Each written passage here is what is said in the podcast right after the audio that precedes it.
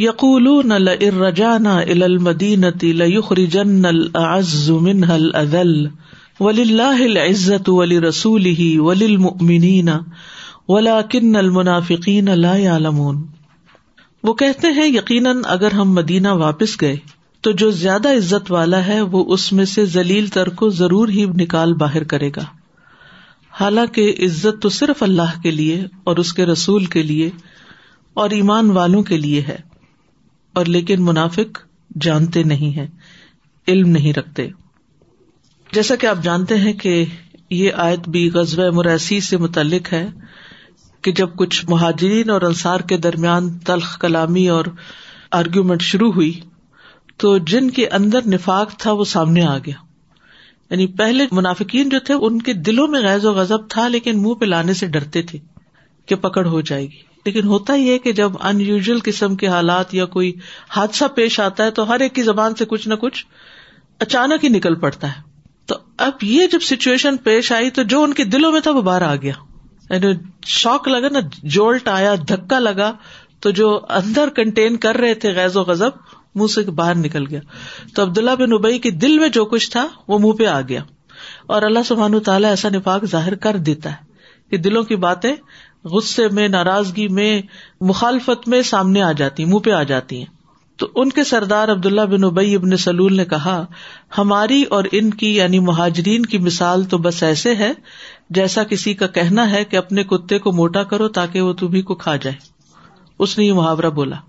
اور کہنے لگا کہ لر رجانا المدینتی لخری جن العز منہل ادل کہ اگر ہم مدینہ لوٹیں گے تو اب بس بہت ہو گئی۔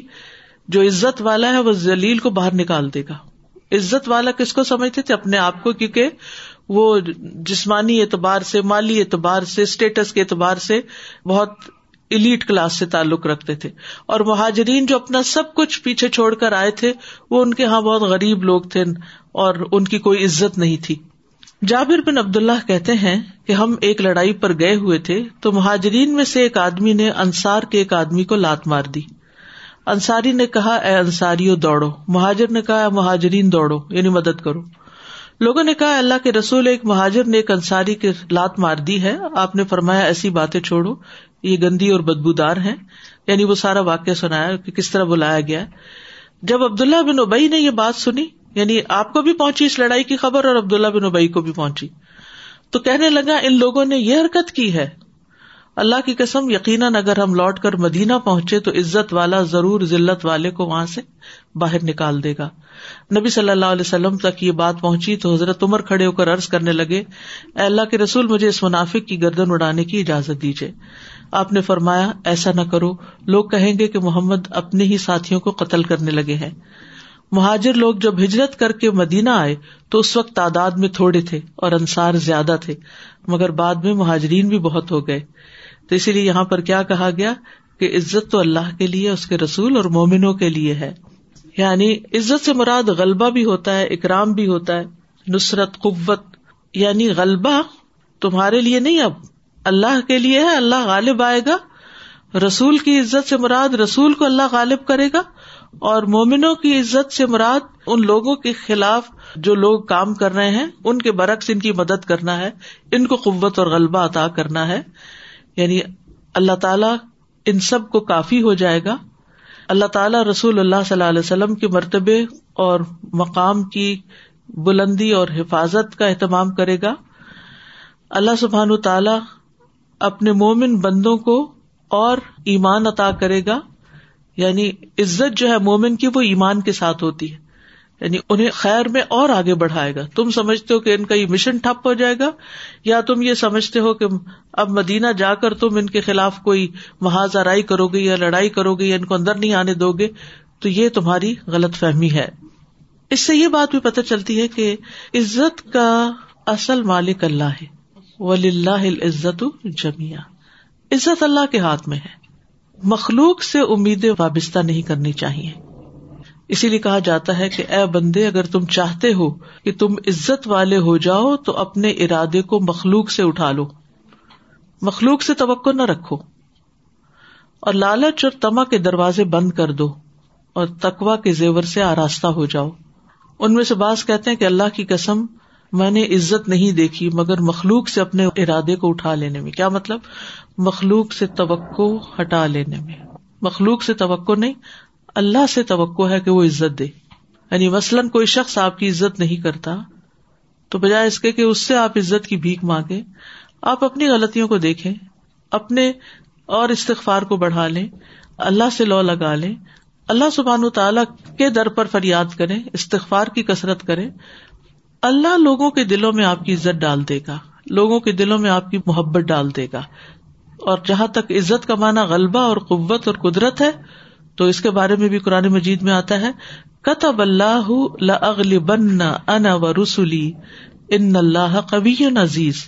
اللہ نے لکھ دیا کہ میں ضرور بے ضرور غالب رہوں گا، اور میرے رسول بھی، یقیناً اللہ بڑی قوت والا سب پر غالب ہے۔ تو اس میں بڑا اہم نقطہ یہ بتایا گیا ہے کہ اگر کوئی شخص عزت چاہتا ہے، تو وہ اللہ اور اس کے رسول کے ساتھ اپنے تعلق کو مزید درست کر لے۔ اور یہ جو آخر میں بات آئی ہے نا ولاکن المنافقین اللہ یا منافقوں کو یہ بات نہیں پتا کہ اللہ بھی غالب ہے، رسول بھی غالب ہے، مومن بھی غالب ہے، وہ اب کمزور نہیں رہے۔ ازل کا مطلب کمزور بھی ہوتا ہے نا۔ دیکھیے زلیل کون ہوتا ہے؟ جو کمزور ہوتا ہے۔ تو اگر تم سمجھتے ہو کہ منافقین کو اس بات کا علم ہی نہیں تھا کہ اب پانچ چھ سالوں کے بعد مومن مدینہ میں ویل اسٹیبلشڈ ہیں، ان کی تعداد بڑھ چکی ہے۔ ایک وقت تھا جب چند مہاجرین آئے تھے اور زیادہ انصار تھے۔ اور مدینہ والوں میں سے بھی بہت سے، ان میں سے منافق بھی تھے۔ تو مہاجرین کی تعداد کم تھی۔ مالی اعتبار سے بھی کمزور تھے۔ لیکن پھر کیا ہوا؟ آہستہ آہستہ ہجرت ہوتی رہی ہوتی رہی، آتے گئے۔ حتیٰ کہ ان کی تعداد تقریباً انصار کے برابر ہی ہو گئی۔ ٹھیک ہے؟ تو آئندہ کی جنگوں میں جب یہ لوگ نکلے ہیں، تو انصار و مہاجرین تقریباً برابر تھے شرکت کرنے میں۔ لیکن منافقین کو اب آس پاس کے حالات پتہ ہی نہیں تھے۔ وہ اپنی ہی دنیا میں گم تھے، ان کو پتہ ہی نہیں تھا کہ بہت کچھ بدل چکا ہے۔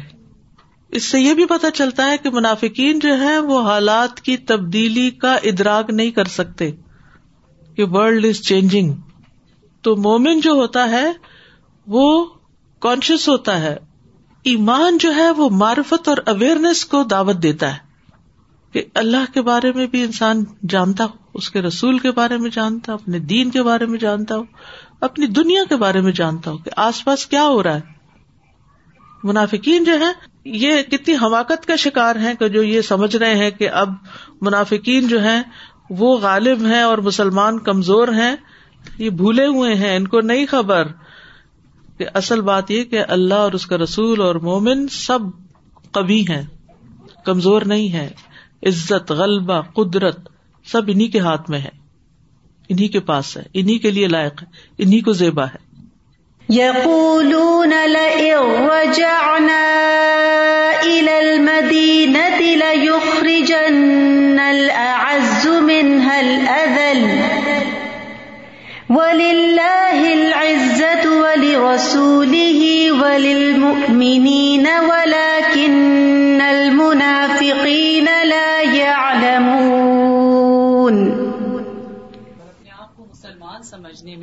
ہمیں اپنے اوپر فخر ہونا چاہیے کہ اگر ہم نے گیٹ اپ کیا ہوا ہو ہم نے ابایا پہنے اپنے حجاب پہنے کبھی اکثر ایسا ہوتا ہے کہ انسان کا ایمان کمزور نہیں لگتا ایسے ماحول میں جب آپ جا کے بیٹھے اور جہاں سب لوگ ایسے بیٹھے ہوئے نظر خود ہی کمزور پڑنے لگتے ہیں ہم لوگ کہ یہ ہم کیا کر رہے ہیں کس طرف جا رہے ہیں یہ لوگ تو اس وقت اس وقت کس بات کا ڈر ہوتا ہے کہ ہماری عزت نہیں ہوگی؟ جی۔ ہمیں امپورٹینس نہیں ملے گی۔ بالکل۔ تو اس وقت ہمیں یہ جو اسلام کی عزت ہے نا یہی ہمارا کیونکہ صحابہ کے سامنے جو مقصد تھا نا وہ ایک گول تھا۔ وہ ہمارے پاس وہ گول اور وہ مقصد نہیں ہے۔ انہوں نے اپنی عزت لباس میں نہیں ڈھونڈی جی۔ اسٹیٹس میں نہیں ڈھونڈی۔ وہ مادی طور پر کمزور ضرور تھے لیکن ایمان میں بڑے مضبوط تھے۔ اور دوسری چیز یہاں پہ بہت زیادہ یہ دیکھیں آپ اگر اس میں مجھے ایسے لگ رہا ہے کہ سمجھ اور فک سمجھ اور لا علمی یہ دو چیزوں کی منافقین کی بات کی گئی ہے۔ اس کی کمی ہے مطلب ہمیں پھر اس چیز میں اپنانا چاہیے آگے بڑھنا چاہیے۔ آگے بڑھنا اور علم کو بڑھاتے جانا چاہیے۔ کب تک؟ موت تک۔ محت سے لحت تک بالکل۔ اب جبکہ یہاں پہ منافقین کا موضوع کمپلیٹ ہو رہا ہے تو میں دیکھ رہی تھی کہ پیچھے جو ٹوینٹی ایٹ ہم نے شروع کیا اس میں بہت ساری چیزیں جو ہمیں سورہ مجادلہ میں بھی ملتی ہیں سورت الحشر میں بھی ملتی ہیں سورہ صف سورت جمعہ سورہ ممتحنہ۔ اور جیسے ابھی بات ہوئی کہ خوشبو مسندہ ہیں یہ۔ لائک بہت قیمتی ہیں سجانے کے لیے بس کافی ہیں۔ اور اس کو اگر ہم سورج جمعہ کی اس آیت سے کمپیئر کریں کہ ان کے پاس علم بہت ہے لیکن بس وہ گدے کے اوپر لادنے والی بات تھی کیونکہ عمل میں نہیں تھا۔ تو ان کے پاس بھی وہی چیز ہے کہ قیمتی تو ہیں لیکن دیوار سے جڑے میں کوئی کام مادی طور پر طاقتور ہے لیکن سمجھ بوجھ کچھ نہیں۔ اصل نفع نقصان کا علم نہیں۔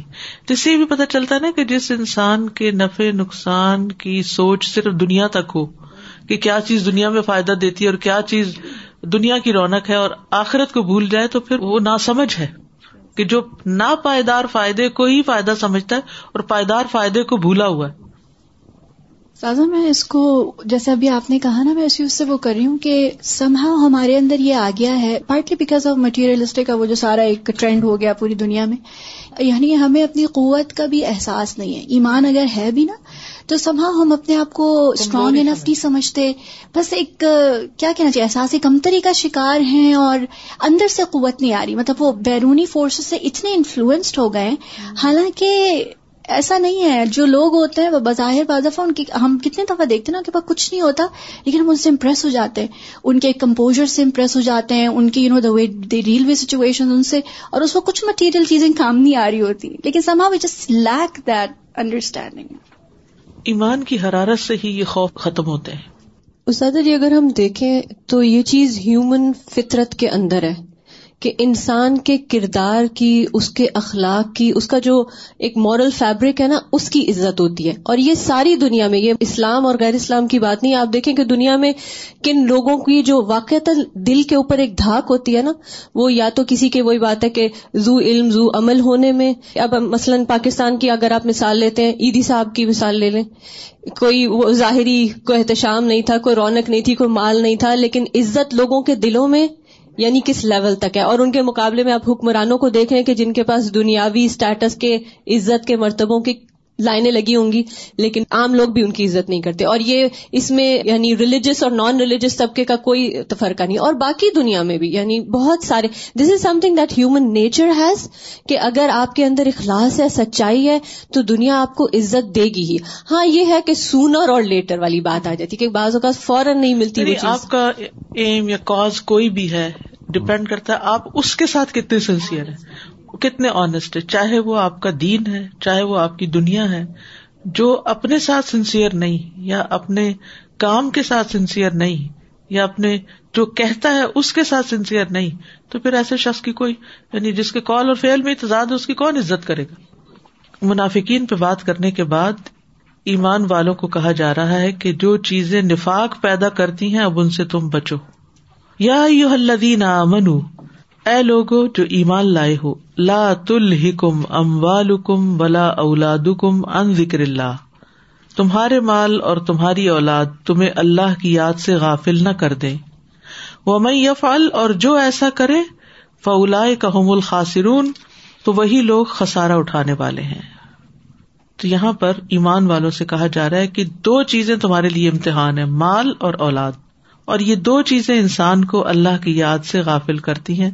یا تو کرنے نہیں دیتی یا پیچھے ہٹا دیتی ہیں، کمزور کر دیتی ہیں۔ تو اس منافقت کا علاج کیا ہے؟ اللہ کے ذکر کی کثرت۔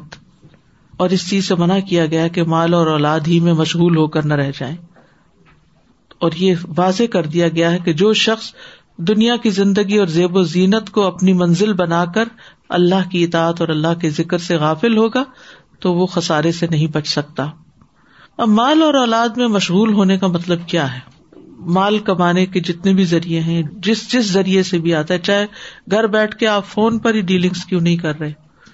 یا آپ کہیں جاب پر ہی کیوں نہیں جاتے؟ یا پھر کوئی اور تجارت ہی کیوں نہیں کر رہے؟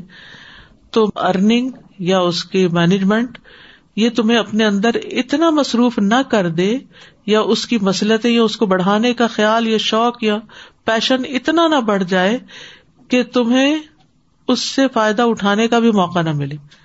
فائدہ انسان دو طرح اٹھاتا ہے، یا اپنی ذات پہ اسپینڈ کرتا ہے یا لوگوں پہ اسپینڈ کرتا ہے۔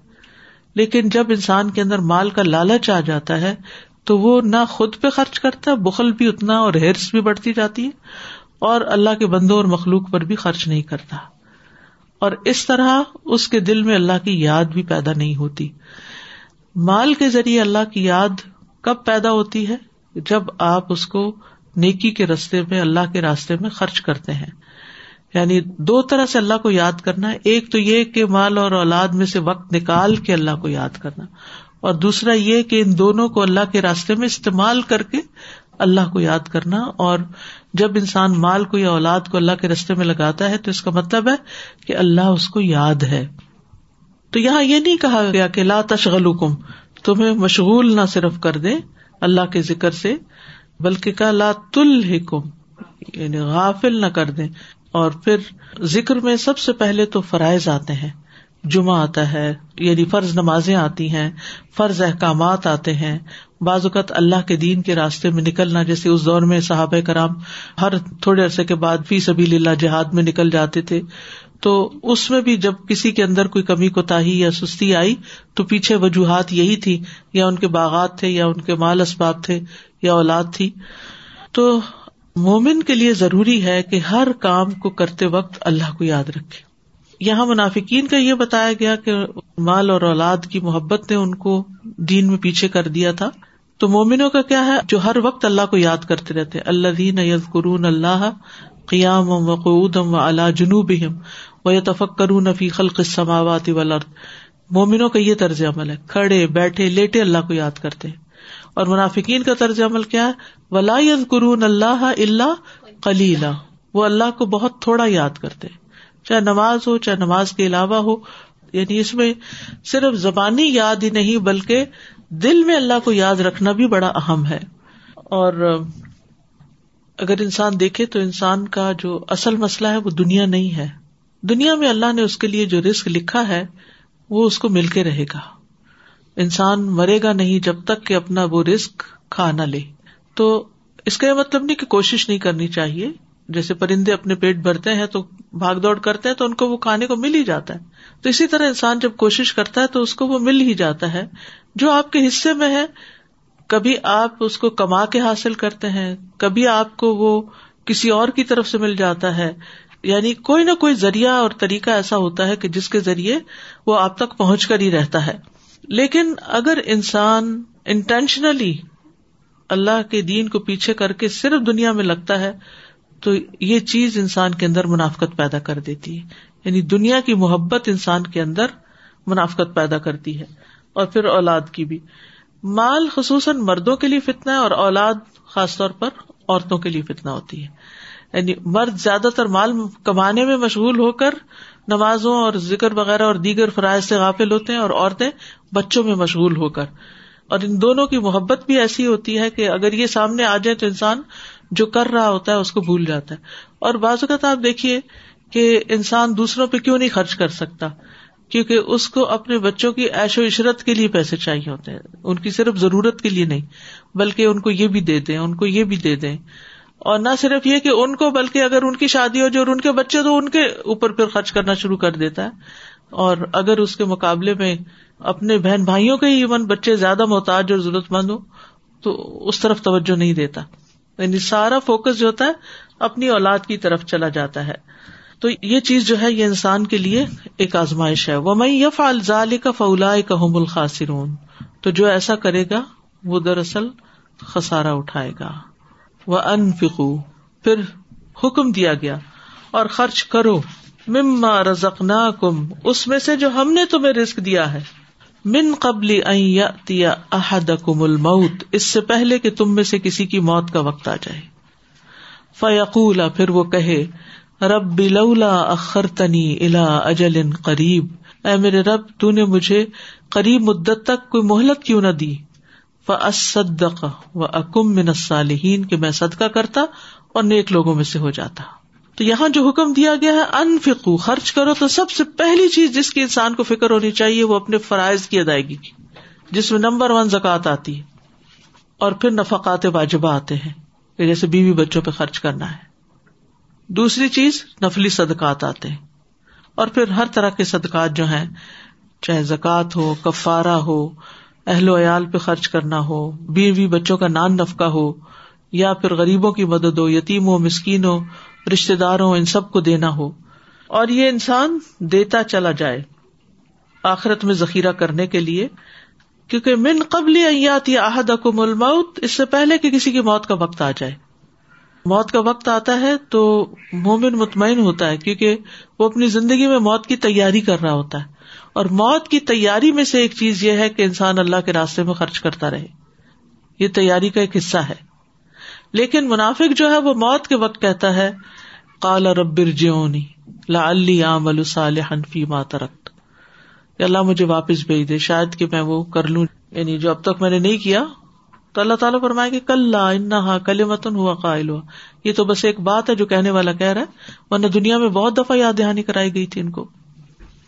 حضرت ابو حرار رضی اللہ عنہ سے روایت ہے کہ آپ سے ایک شخص نے دریافت کیا، یا رسول اللہ، کون سی خیرات سب سے بہتر ہے فرمایا، ایسی حالت میں خیرات کرنا جب تم تندرست ہو، مال کی محبت رکھتے ہو، تم کو مفلس ہو جانے کا اندیشہ ہو، اور مالداری کے خواہش مند ہو۔ اور اتنی تاخیر نہ کرتے چلے جاؤ کہ جان حلق میں آ پہنچے اور اس وقت تم کہو اتنا فلاں کو دے دو اور اتنا فلاں کو اور وہ تو فلاں کا ہو ہی گیا۔ وہ تو اب دوسروں کا ہی ہے۔ فیقول رب بلا اخر تنی الا جلن قریب۔ تو اس وقت وہ کہے کہ یار اب تھوڑی سی مہلت اور مل جاتی تو میں کیا کرتا؟ فصدق میں صدقہ کرتا۔ اس سے یہ پتا چلتا ہے کہ جتنا ہم مال سے محبت کر کے اس کو بچا کے رکھتے ہیں، تو موت قریب آتی ہے، تو انسان کی اتنی شدید خواہش ہوتی ہے کہ میں صدقہ کروں۔ کیونکہ صدقہ بری موت سے بچاتا ہے۔ صدقہ موت کی سختیوں کو آسان کرتا ہے۔ صدقہ قبر کے عذاب سے بچاتا ہے۔ صدقہ کل قیامت کے دن مومن کا سایہ ہوگا۔ یعنی اس وقت مومن یہ نہیں کہتا کہ ذرا مجھے مہلت دے دو، میں نماز پڑھ لوں۔ مجھے مہلت مل جائے تو میں ذرا حج کر کے آ جاؤں۔ میں عمرہ کر لوں، میں قرآن پڑھ لوں۔ اس وقت جو سب سے زیادہ انسان کہے گا وہ کیا کہ میں صدقہ کر لوں، میں کچھ دے دوں، میں کچھ خرچ کر لوں۔ تو موت کے وقت کی حسرت سے بچنے کے لیے، موت کے وقت کی حسرت سے بچنے کے لیے انسان اپنی زندگی میں ہی کچھ نہ کچھ کرتا رہے۔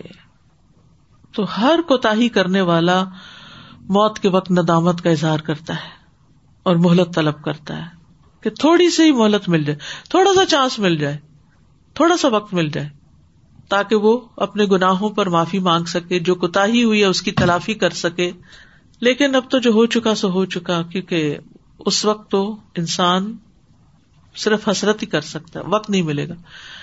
مثلاً اگر قبروں میں پڑے ہوئے لوگوں میں سے کسی شخص سے کہا جائے کہ تمہیں آدھے گھنٹے کے لیے باہر نکالتے ہیں، دنیا میں لاتے ہیں وہ آدھا گھنٹہ کہاں استعمال کرے گا کھانے پینے میں کہ میں نے فلاں فلاں کھانا ابھی نہیں کھایا تھا پہلے جلدی سے وہ کھا کے آ جاؤں یا بازار گھومنے پھرنے سے یا پکنک میں جانے یا سوشلائزنگ کرنے یا کہ میں فلاں کی ذرا شادی اٹینڈ کر کے آ جاؤں اس وقت وہ کیا کہے گا کہ میں صدقہ کر لوں میں نماز پڑھ لوں میں نیکی کا کام کر لوں وہ اس میں سے ایک سیکنڈ بھی ضائع نہیں کرے گا آج ہمارے پاس وہ آدھا گھنٹہ کیا بہت سے گھنٹے ہیں لیکن ہم ان گھنٹوں کو کہاں گزار رہے ہیں ان گھنٹوں کو کہاں استعمال کر رہے ہیں؟ ہمیں سے ہر ایک کو سوچنے کی ضرورت ہے کہ ہمارے دن کا ایک بڑا حصہ کہاں گزر رہا ہے۔ مجھے خیال آ رہا تھا کہ جب کسی کا کوئی ایسا کریٹیکل النس ڈائگنوز ہوتی ہے اور ان کو یہ فیل ہوتا ہے کہ شاید موت کا وقت قریب آ گیا، حالانکہ ان سے پہلے کوئی اچانک ہماری بھی ہو سکتی ہے، لیکن ان کو یہ یقین ہوتا ہے کہ اب یہ کریٹیکل النس ہے اور ڈاکٹر نے کہا ہے بس اتنا ٹائم ہے۔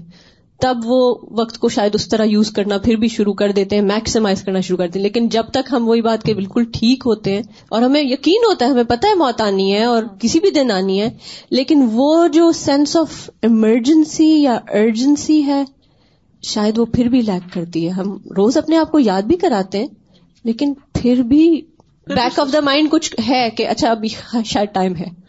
ابھی اور بہت سی ذمہ داری ہیں۔ ابھی بہت بہت کچھ کرنا ہے۔ اور ایک سوال مجھے تھا استاد جی کہ یہ یہاں جیسے آیا تھا نا کہ موت جس وقت آئے گی تب وہ یہ کہے گا۔ تو موت کے ایکسپیرئنس سے گزرنے سے پہلے موت دیکھ کے اس کی یہ یعنی جب اس کو یہ یقین ہو جائے گا کہ اب میں نہیں بچتا اب حالات ایسے ہو گئے کہ اب کوئی صورت واپسی کی نہیں لگ رہی ڈیٹیریشن ہی ہوتی جا رہی۔ بالکل۔ تو اس میں یہ کہ یعنی اس وقت بھی اس کو صدقے کی ہی ویلو سب سے زیادہ سمجھ آ رہی ہے۔ اب یہ جیسے ہاسپٹل میں ہوتا ہے کہ ایک وقت تک مریض کو ٹریٹ کرتے ہیں، اس کے بعد ٹریٹمنٹ روک دیتے ہیں۔ صرف کمفرٹیبل کرتے ہیں کہ پین نہ ہو یا کچھ اور پیلیٹو کیئر جو ہوتی ہے۔ تو اس میں جانے والے کو پتا ہوتا ہے نا کہ اب اس سے واپس کسی اور جگہ نہیں جانا، اب آگے کا ہی سفر۔ تو یہ جو پیریڈ ہوتا ہے نا، جس میں انسان کو یہ ہوتا ہے کہ اب کوئی علاج بھی میرے اوپر نہیں چل رہا اور زندگی موت تو اللہ کے ہاتھ میں نہیں پتا کتنے دن، لیکن عموماً تو یہی ہوتا ہے نا، بس چند دن کا مہمان جس کو کہتے ہیں۔ تو ایسے وقت میں پھر انسان کہتا ہے کہ میں نے زندگی کو کیوں دوسروں کے لیے گزارا؟ اس وقت وہ یہ نہیں کہے گا کہ میں ذرا فلاں کے لیے کچھ کر لوں یا فلاں کے لیے کر لوں۔ اس وقت یہ کہے گا، میں اپنے لیے کچھ کروں۔ تو آپ دیکھیے کہ یہاں پر جو اہم بات ہے نا، وہ یہ کہ منافقین نے کہا تھا لاتن فکو من ان دا رسول اللہ فدو پیچھے آج سیون میں جو کہا کہ رسول اللہ کے پاس جو لوگ ہیں، ان پہ خرچ نہ کرو۔ ان کو نہ دو۔ تو اللہ سبحان تعالیٰ اتنا ہی زیادہ آخر میں کسی اور عمل کی نہیں، صدقے کے اوپر ہی تلقین کر رہے ہیں۔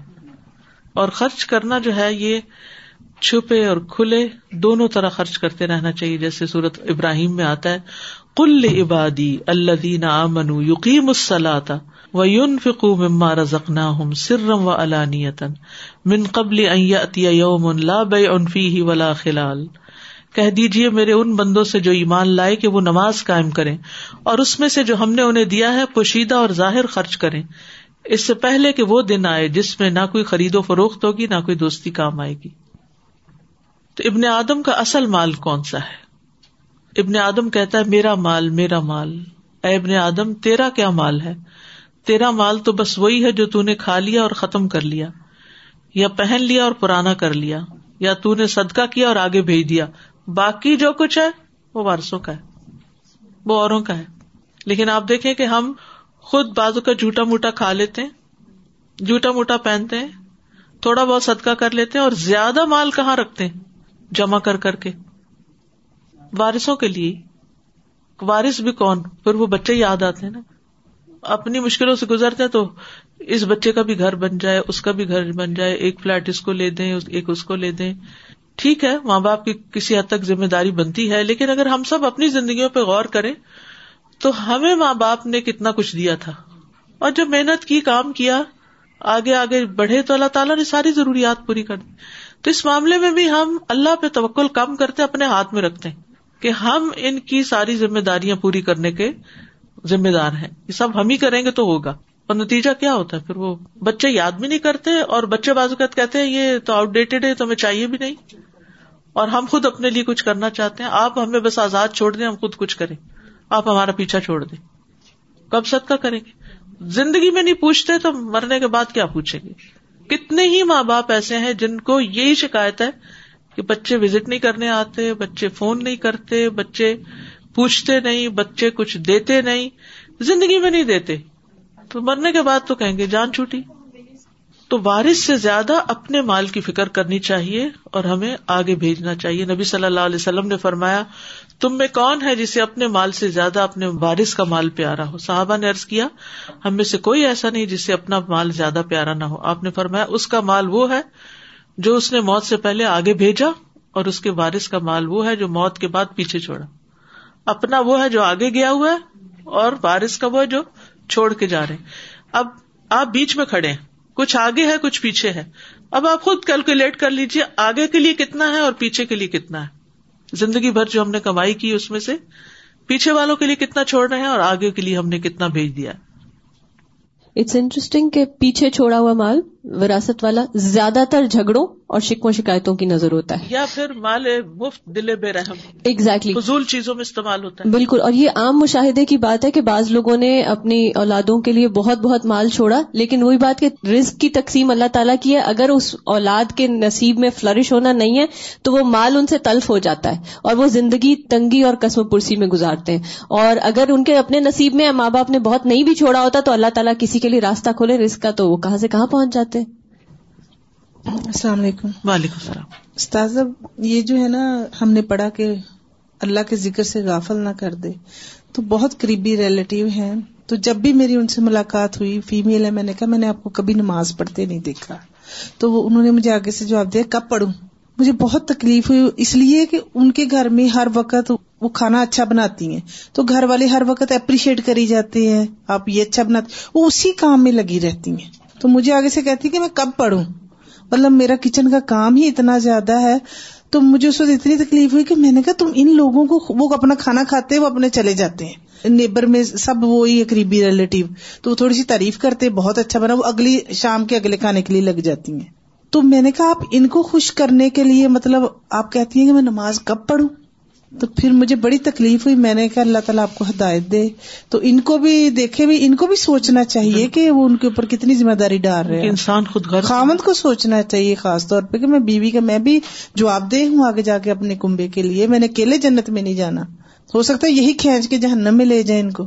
تو یہ ہمارے معاشرے کا بہت بڑا المیہ ہے کہ سارا دن ہی کچن میں گزر جاتا ہے۔ اولاد کی محبت میں نا۔ بسر بن جہاش رضی اللہ عنہ سے مربی ہے کہ ایک دن نبی صلی اللہ علیہ وسلم نے اپنے ہاتھ پر لعاب ڈالا، انگلی پہ رکھ کے فرمایا، اللہ تعالیٰ فرماتا ہے ابن آدم، تو مجھے کس طرح عاجز کر سکتا ہے جبکہ میں نے تجھے اس جیسی چیز سے پیدا کیا، حتیٰ کہ میں نے تجھے برابر اور معتدل بنا دیا۔ تو تو دو چادروں کے درمیان چلنے لگا اور زمین پر تیری چاپ سنائی دینے لگی۔ تو نے مال جمع کیا اور روک کر رکھتا رہا، حتیٰ کہ روح نکل کر ہنسلی کی ہڈی میں پہنچی تو کہتا ہے میں یہ چیز صدقہ کرتا ہوں، لیکن اب صدقہ کرنے کا وقت کہاں ہے؟ پھر اسی طرح یہ ہے کہ خرچ کرنے میں خیر ہے، نہ کرنے میں شر ہے۔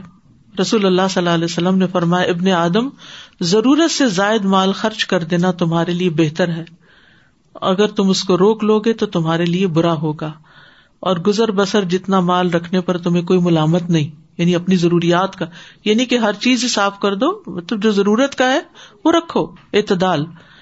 اور دینے کی ابتدا اپنے اہل و عیال سے کرو اور اوپر والا ہاتھ نیچے والے ہاتھ سے بہتر ہوتا ہے اور خرچ کرنے سے اللہ تعالی اور دیتا ہے۔ انفق یونفق علیہ دو فرشتے اترتے ہیں اور ہر روز صبح اور کہتے ہیں، یا رب، خرچ کرنے والے کو اس کا متبادل عطا کر اور جو روکتا ہے، اس کے مال کو ضائع کر دے۔ تو اللہ تعالیٰ خرچ کرنے والوں پر خرچ کرتا ہے۔ یہ خوف اور غم سے نجات کا ذریعہ ہے۔ ولی آخر اللہ نفسن ادا جا اجلحا و اللہ خبیر بما اور اللہ کسی جان کو ہرگز مہلت نہیں دے گا جب اس کا وقت آ گیا۔ جب موت کا وقت آتا ہے تو پھر مہلت نہیں ملتی۔ اور اللہ اس سے پوری طرح باخبر ہے جو تم کر رہے ہو۔ یعنی جب انسان کی زندگی کی مدت پوری ہو جاتی ہے اور موت کا وقت آ جاتا ہے تو اس وقت پھر موت ٹلتی نہیں، جان لے کے ہی جاتی ہے۔ اور پھر اسی طرح موت کے بعد حساب کتاب، وہ بھی کسی سے ٹل نہیں سکتا۔ و اللہ خبیر ام بماتا ملون اور اللہ خوب خبر رکھتا ہے، جو کچھ تم عمل کرتے ہو۔ تمہارے قول فیل معاملات، تمہارا کھانا، پینا، جو جو تمہارے کام ہے ان سب کو اللہ تعالیٰ خوب جانتا ہے۔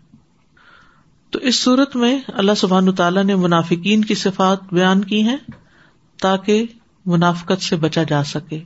جھوٹ بولنا، بزدلی کا مظاہرہ کرنا، جھوٹی قسمیں کھانا، مومنوں سے نفرت کرنا، ان کے لیے خیر کو ناپسند کرنا، رسول اللہ کی شان گٹانا تکبر کرنا، اللہ کے راستے سے روکنا، یہ بہت سی اس طرح کی کوالٹیز بتائی گئی۔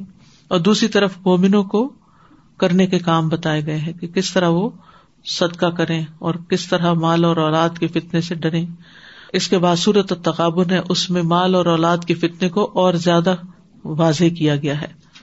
ابن کئیم کہتے ہیں، قریب تھا کہ سارے کا سارا قرآن منافقوں کے بارے میں ہوتا۔ یعنی یہ اتنی خراب بیماری ہے اور اتنی زیادہ اس کی تفصیلات ہیں۔ صرف موٹی موٹی باتوں کا ذکر کیا گیا ہے۔ اور اللہ تعالی کے نزدیک کتنی ناپسندیدہ مخلوق ہے۔ ہمیں جو وارن کیا جاتا وہ انہیں کے کیریکٹر کو سامنے رکھ کے۔ اصل میں یہ ایک چھپی ہوئی بیماری ہے نا۔ جس کا انسان ادراک نہیں کرتا، اپنے اندر نہیں دیکھ پاتا۔ اس وجہ سے پھر اس کے علاج کی بھی فکر نہیں کرتا۔ تو اس کے علاج کی فکر کرنی چاہیے ہم کو۔ یا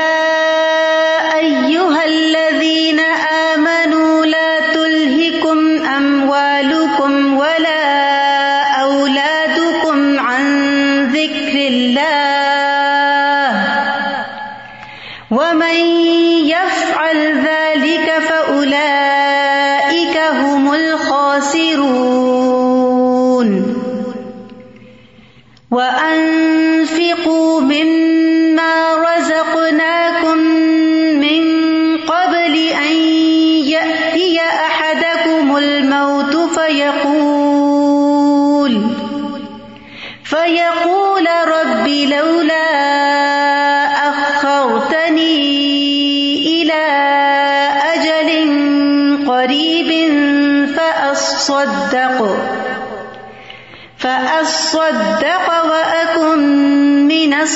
الصالحين ولن يؤخر الله نفسا إذا جاء أجلها والله خبير بما تعملون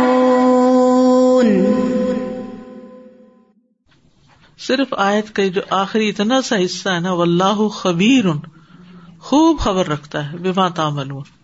اگر صرف اس کو بھی انسان جان لینا تو منافقت دور ہو سکتی ہے۔ اس کو بھی سمجھ لے تو، کہ کسی کو نہیں پتا۔ لیکن اللہ کو سب پتا ہے کہ ہم کس نیت کے ساتھ کیا کام کرتے ہیں، کہاں کیا کر رہے ہوتے ہیں اور کیا نہیں کرتے۔ ایک دلچسپ روایت ہے کہ جب کوئی آدمی مر جاتا ہے تو فرشتے کہتے ہیں، اس نے اپنے اس مال میں سے اپنے واسطے اپنی زندگی میں کیا بھیجا؟ اور دنیا کے لوگ کہتے ہیں کہ اس نے مرتے وقت کتنا مال چھوڑا۔ خزا میں یہاں سوچ رہی تھی کہ نفاق جو ہے وہ دل کی بیماریوں میں سے سب سے بڑی بیماری ہے اور یہ صرف ایک بیماری نہیں ہے بلکہ یہ جب دل کے اندر آ جاتی ہے تو پھر کیا ہوگا کہ ساری برائیوں کا ایک سلسلہ ہوگا لامتنا ہی سلسلہ جو کبھی ختم نہیں ہونے والا ہوگا۔ ہم بہت ساری چیزوں کے بارے میں اپنے بچوں کو اویئرنیس دیتے ہیں لیکن نفاق کے بارے میں بہت کم ہی جو ہے بات کی جاتی ہے۔ تو واقعی یہ بہت ضروری ہے کہ ہمیں بچوں کو بتائیں کہ ہم حسد کے بارے میں اگر بتا رہے ہیں انہیں یا تکبر کے بارے میں بتا رہے ہیں یا کسی بھی چیز کے بارے میں بتا رہے ہیں۔ تو ہم یہ بتائیں کہ یہ ساری چیزیں نفاق کا مجموعہ ہے نفاق کے درخت کے آگے پھل ہے جی اساتذہ یہ ایک اور چیز بہت ڈر لگتا ہے۔ اس پہ سے بھی کہ مال جب ہم چھوڑ کے جائیں اولاد کے لیے تو ہمیں اس کی بھی شیورٹی یہ نہیں ہے کہ وہ مال کس طرح یوز کریں گے۔ ہو سکتا ہے وہ اس مال کے ذریعے بھٹک جائیں۔ ہماری زندگی میں وہ ہدایت پہ تھے اور ان کو اتنا مل گیا کہ پھر وہ اس کی غلط استعمال کرنے لگے۔ تو یہ بھی بہت ڈر لگتا ہے اس چیز کے ساتھ۔ استاذہ جی ایک گزشتہ کلاس میں آپ نے کہا تھا کہ نفاق کا علاج انفاق میں ہے۔ وہ یہاں پہ بہت زیادہ کلیئر یعنی کنیکشن بن رہا ہے۔ اور میں سوچ رہی تھی کہ آیت نمبر ٹین کا آخر میں جو ہے نا فصدقہ و اکم من الصالحین کہ ہم سب قرآن کریم میں جہاں بھی ذکر آتا ہے نا صالحین کا ہم فوراً دعا کرتے ہیں کہ اللہ ہمیں صالحین میں سے کر لے۔ تو یہاں پہ ایسا لگ رہا ہے کہ صدقہ کرنا صالحین میں سے ہو جانے کی ایک یعنی one of the ways of being there is لیکن ایٹ دا سیم ٹائم میرا یہ سوال بھی ہے کہ جیسے یہ موت کے وقت انسان یہ جب خواہش کرے گا تو اس وقت کی خواہش میں صدقہ کرنا سیپریٹ ہے اور اکمن صالحین یعنی مزید نیکی کے کاموں کی اس کی خواہش ہوگی؟ اصل میں صدقہ گناہوں کی آگ کو بھی بجھاتا ہے نا یعنی صرف نیکیوں میں اضافہ نہیں ہوتا اس کے دو طرفہ فائدے ہیں۔ دوسری طرف سے گناہ بھی بجھتے ہیں۔ تو سالے ہونے کے لیے گناہوں سے بچنا بھی ضروری ہے نا۔